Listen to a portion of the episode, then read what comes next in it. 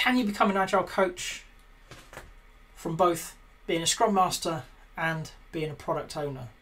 Yeah, absolutely.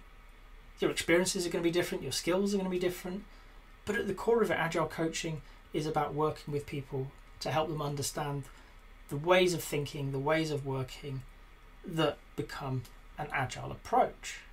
If you've been working as a product owner, you've likely been working in those ways. I hope you've been working in those ways if you've got your eyes on agile coaching, because otherwise, I don't know what you're going to be doing when you get there.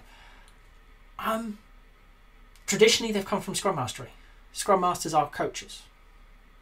Okay, so they get a lot of chance to develop those skills with maybe one or two teams. They're learning the facilitation, they're learning the coaching skills, they're reading around the subject. That is their job, that is their life. So the transition into multiple teams or organizations for Scrum Masters is more straightforward. I wouldn't say easier because it's not an easy route, but it doesn't preclude being a product owner and going there.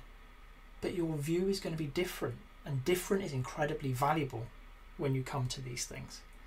You're going to have been thinking about how do I build a great product? You're going to have been learning those skills, but maybe not going out and seeking them like a Scrum Master does. Because right? you've got a product to build. You've got to have the right conversations at the right time with the right people. It's an all consuming job. Now, once you've been doing that for a while, it's going to be second nature. You're going to get it. You're going to know how to do this stuff.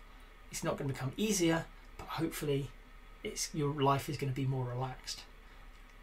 And you're going to have been starting to learn coaching skills. As a product owner, many of them find that coaching and mentoring becomes a valuable tool both into the teams and into the product ownership communities.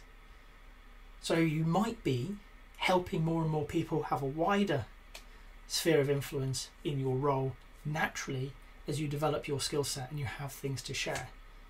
Well, it's a reasonable next step to start thinking or do I make this my job?